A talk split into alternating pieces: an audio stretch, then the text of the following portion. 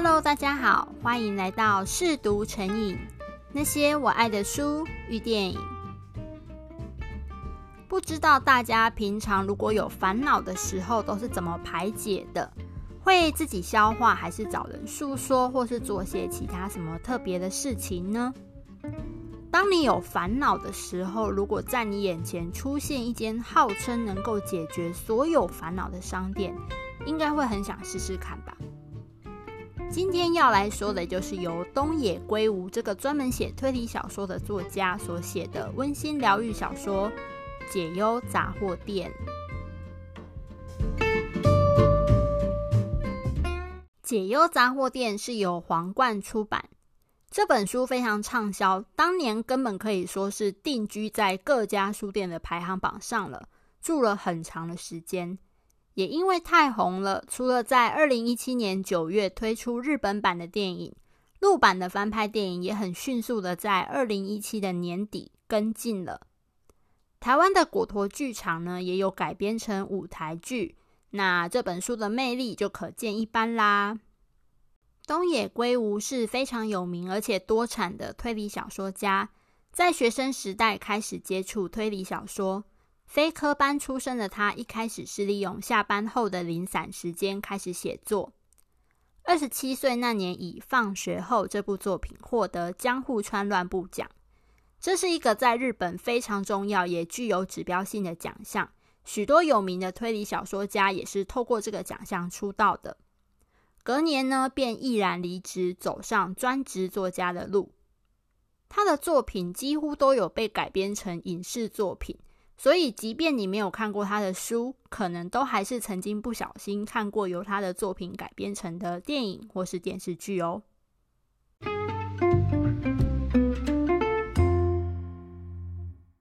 小说的开头呢，就是三个刚犯完案的小偷，半夜在找地方躲藏，于是到了已废弃的浪矢杂货店，发现了一则简报，就是在介绍这间。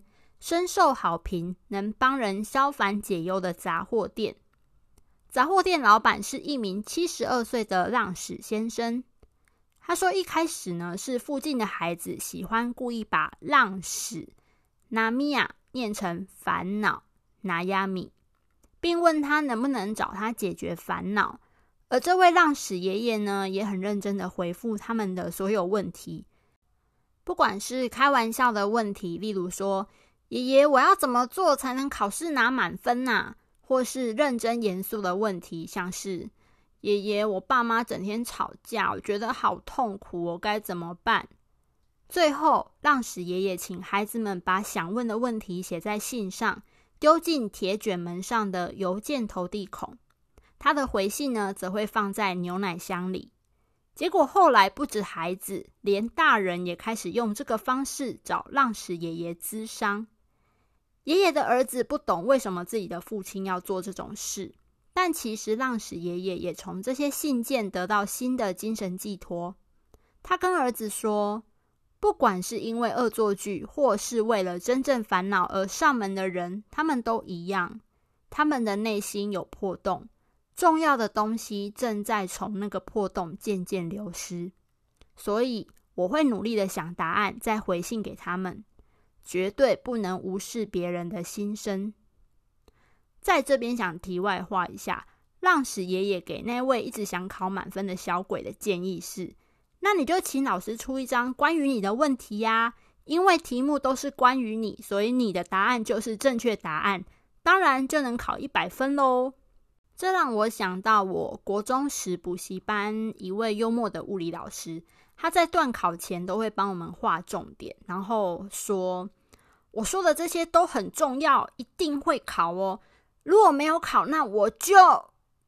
那这时候我们大家都会很期待，说他会说出什么不得了、很惊天动地的事情的时候，他就会笑着说：“出一张给你考。”然后虽然大家都会发出嘘声，可是最后还是会忍不住笑出来。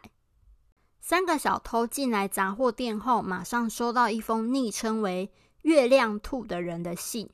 信的内容是说，他是一名运动员，更正确来说是个有机会代表国家参加奥运的选手。那他的困扰是，她的男友得了癌症，医生告诉她，男友只剩半年的时间，所以呢，她想要放弃训练，全心陪伴男友。可是，同为运动员的男友却希望她能专心投入训练，去参加奥运，是他们两个人的梦想。他感到两难且难以抉择，所以才写了这封信来寻求建议。大家不妨也思考一下。如果有一件你非常想做的事情，而且错过这次，可能就还要再等四年甚至更久。可是你最爱的人因病即将永远离开你，那因为时间呃相撞的关系，你可能只能选择其一的话，你会怎么做呢？然而，对于要不要回信这件事情，三个小偷的看法也不太一样。嗯，在这里为了不让大家被太多的名字搞混。我决定用小偷 A、B、C 来称呼他们。嗯、在这边也先稍微叙述一下他们三个的性格。小偷 A 呢，应该是三个人里面最聪明、反应也最快的一个，但是他比较愤世嫉俗，对人没有信任感，也比较理性。小偷 B 呢，他考虑事情可能没有那么周全，但是他比较热心。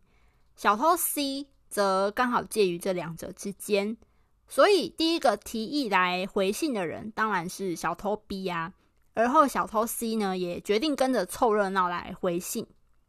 然而在回信的过程，加上小偷 A 还有曾经暂时离开这间杂货店又回来的各种状况，他们才开始意识到，嗯，这件事情好像有一点不对劲哦，因为这封信居然是来自一九七九年。而月亮兔要参加的是一九八零年的奥运，但身处当代时空的三个小偷当然知道的事情是，日本因为当年的抵制行动，根本就没有选手参加一九八零年的奥运。身处未来看得到事情全貌的我们，绝对也会毫不犹豫的建议月亮兔放弃训练，好好陪伴爱人嘛。是的，三个小偷也是这样建议的。但没有想到，这样一来一回之间，反而增强月亮兔要去参加奥运的决心。在这段故事里呢，其实也在说明几件重要的事。第一，就是不管旁人给了多少建议，做出选择的永远都是当事人。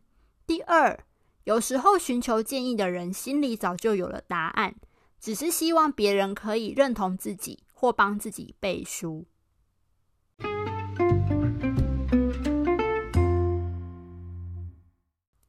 我非常喜欢日本版电影的改编及整体的氛围。首先呢，他把两则小说中的故事拿掉了，包含刚刚说的月亮兔的故事。那之所以觉得电影版改编得很好，除了在电影的开头，三个小偷逃跑时像鬼打墙一样走不出这个商店街，还被老旧街车撞上却没事，让他们认知到，嗯，自己可能身处在另一个时空哦。这个点呢，给的明快而且直接。另外，经过改编，电影里的所有人都跟丸光园这间孤儿院以及浪矢杂货店或多或少产生了关系。如同电影的最后，其中一个小偷说的，感觉丸光园和浪矢杂货店之间有着一条无形的线，也是发生这个难以解释的时空穿越的原因。让所有人产生更紧密的连结，就像命运用一条无形的线把所有人缠在一起，并互相影响，让整个故事的宿命感更强烈，互相救赎的过程也更触动人心。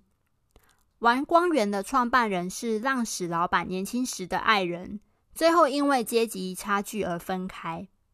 而这三个小偷呢，其实就是在玩光园长大的孤儿。他们躲进杂货店后不久，就收到了一封自称“鱼店的音乐人”的咨商信。他对于自己该乖乖回家继承不上不下的鱼店生意，还是该继续追求自己的音乐梦感到迷惘。他为了做音乐，还放弃大学的学业。可是到目前都已经努力三年了，却还是一点成绩都没有。讲话直接的小偷 A 维持他一贯的作风，回复他。都三年了，还没有任何成绩，可见你没有什么天分，实力也不够，所以劝你放弃音乐路比较实在。”后来，鱼店的音乐人在外面吹口琴时，小偷们马上就认出：“诶，这是一个当红歌手的成名曲耶！”并追出去查看，却找不到人。然而，关上门后，口琴声又回来了。由于他们认出了这首歌，也马上就知道这个人的身份，所以告诉他：“你在音乐这条路上的努力绝对不会白费，有人会因为你的乐曲而得到救赎，你的创作也一定会流传于世。”而这个鱼店的音乐人几年后到玩光园一眼，遇到火灾。并为了救一个孩子而死亡。这个孩子正是现在当红的人气女歌手小琴的弟弟。他的那首创作因此被小琴唱红，而且在每场演唱会呢，他总是会提起这个当年救了他弟弟的恩人。他觉得把他的创作不停唱下去是对他最好的报答。电影里非常有诚意的把这首重生唱完，不管是曲调或是歌词都很棒哦。三个小偷误以为在火灾后想要帮忙玩光源的女老板是要来收购并改建，然后做投资的。出于可恶，这个人要拆掉我们和这些孩子的家，必须要给他一点教训，这样的心态，气不过，所以决定用抢劫的方式教训一下对方。殊不知，这个女老板正是接受他们在杂货店里收到的第二封信所给的建议而成功的。迷茫的汪汪，这位在信中自称迷茫的汪汪的女老板，在杂货店复活之夜回到老家，想在限定的时间内把信投进信箱，结果却被这三个小偷绑在自家椅子上，并偷走随身包包及财物。她在信里写道：“非常感谢浪矢杂货店当年的建议，所有的预言都成真了，也才让她获得无比的成功。”而他觉得能够尽其所能的回馈这个社会，就是最好的回报方式。他真的非常感谢。而读到这封信的三个小偷，除了心里满满复杂的情绪，也有种难以言喻的感动，因为居然有人愿意相信他们的话而获得成功。他们原本都自认为是没有用的社会边缘人。却因为一点小小的善念回了信，给了建议，而意外的真的帮助到人。尤其是原本对这一切最嗤之以鼻的小偷 A，在他离开杂货店前翻了回信的牛奶箱，发现他意外投进复活之夜的白纸。浪矢爷爷也认真的回复了，他说：“亲爱的无名氏，你好，我不断思考为什么你投了一张白纸。”但我想，这或许是你现在的心理以及人生状态。但请你不要气馁，不要绝望。正因为你的未来仍然是一张白纸，所以有无限可能可以描绘各种美好的未来。他认知到自己在回最后这封信给迷茫的汪汪时，跟浪矢爷爷每次在回信的心情一样，是以。希望可以让对方获得幸福的心情下笔，并给出建议的。也因为这场神奇的际遇，他体认到信任的可贵。电影的结局，迷茫的汪汪成为玩光园的新园长，并把浪矢杂货店的回信牛奶箱搬过来，传承浪矢爷爷的精神，认真的帮孩子们解忧。三个小偷也走回正途，在各自的人生旅途继续努力。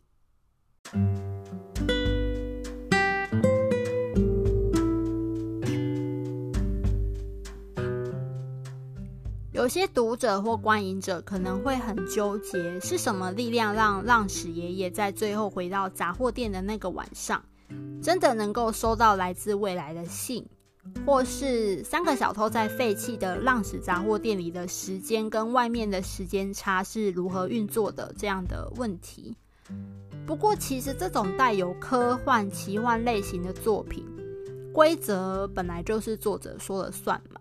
那我个人是觉得不需要过度解读，或一定要有一个说法，因为这只是要让这个故事能够成立的必须条件。重要的是故事的内容。那我从电影里领悟到最重要的一件事情，应该就是，即便是你觉得非常微不足道的一个善意，都能引起更多善与爱的循环。鱼店的音乐人他并没有想太多，只是一心想着要救出受受困火场的孩子。虽然最后不幸身亡了，但他的故事、他的精神还有创作都被流传下去。小晴因为鱼店音乐人的牺牲而认知到生命的宝贵，除了努力完成自己的梦想，也开导了自己的朋友应该要更珍惜自己的生命。三个小偷出于一点想帮助别人解决困扰的念头，意外帮到迷茫的汪汪。而迷茫的汪汪也成为有能力在三个小偷珍视的玩光源有困难时伸出援手的那个人。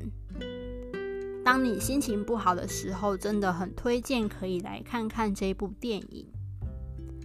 在今天节目的最后，要祝福我的好朋友蔡晨燕生日快乐。那我们今天的节目就到这里喽。如果你喜欢我的节目，除了订阅及关注，也欢迎点击下方资讯栏的赞助连结，用五罐麦香红茶的金额支持节目，所收到的赞助金额也会捐出百分之十至公益团体或流浪动物协会。听说书也能做公益哦。这里是试读成瘾，我们下次见。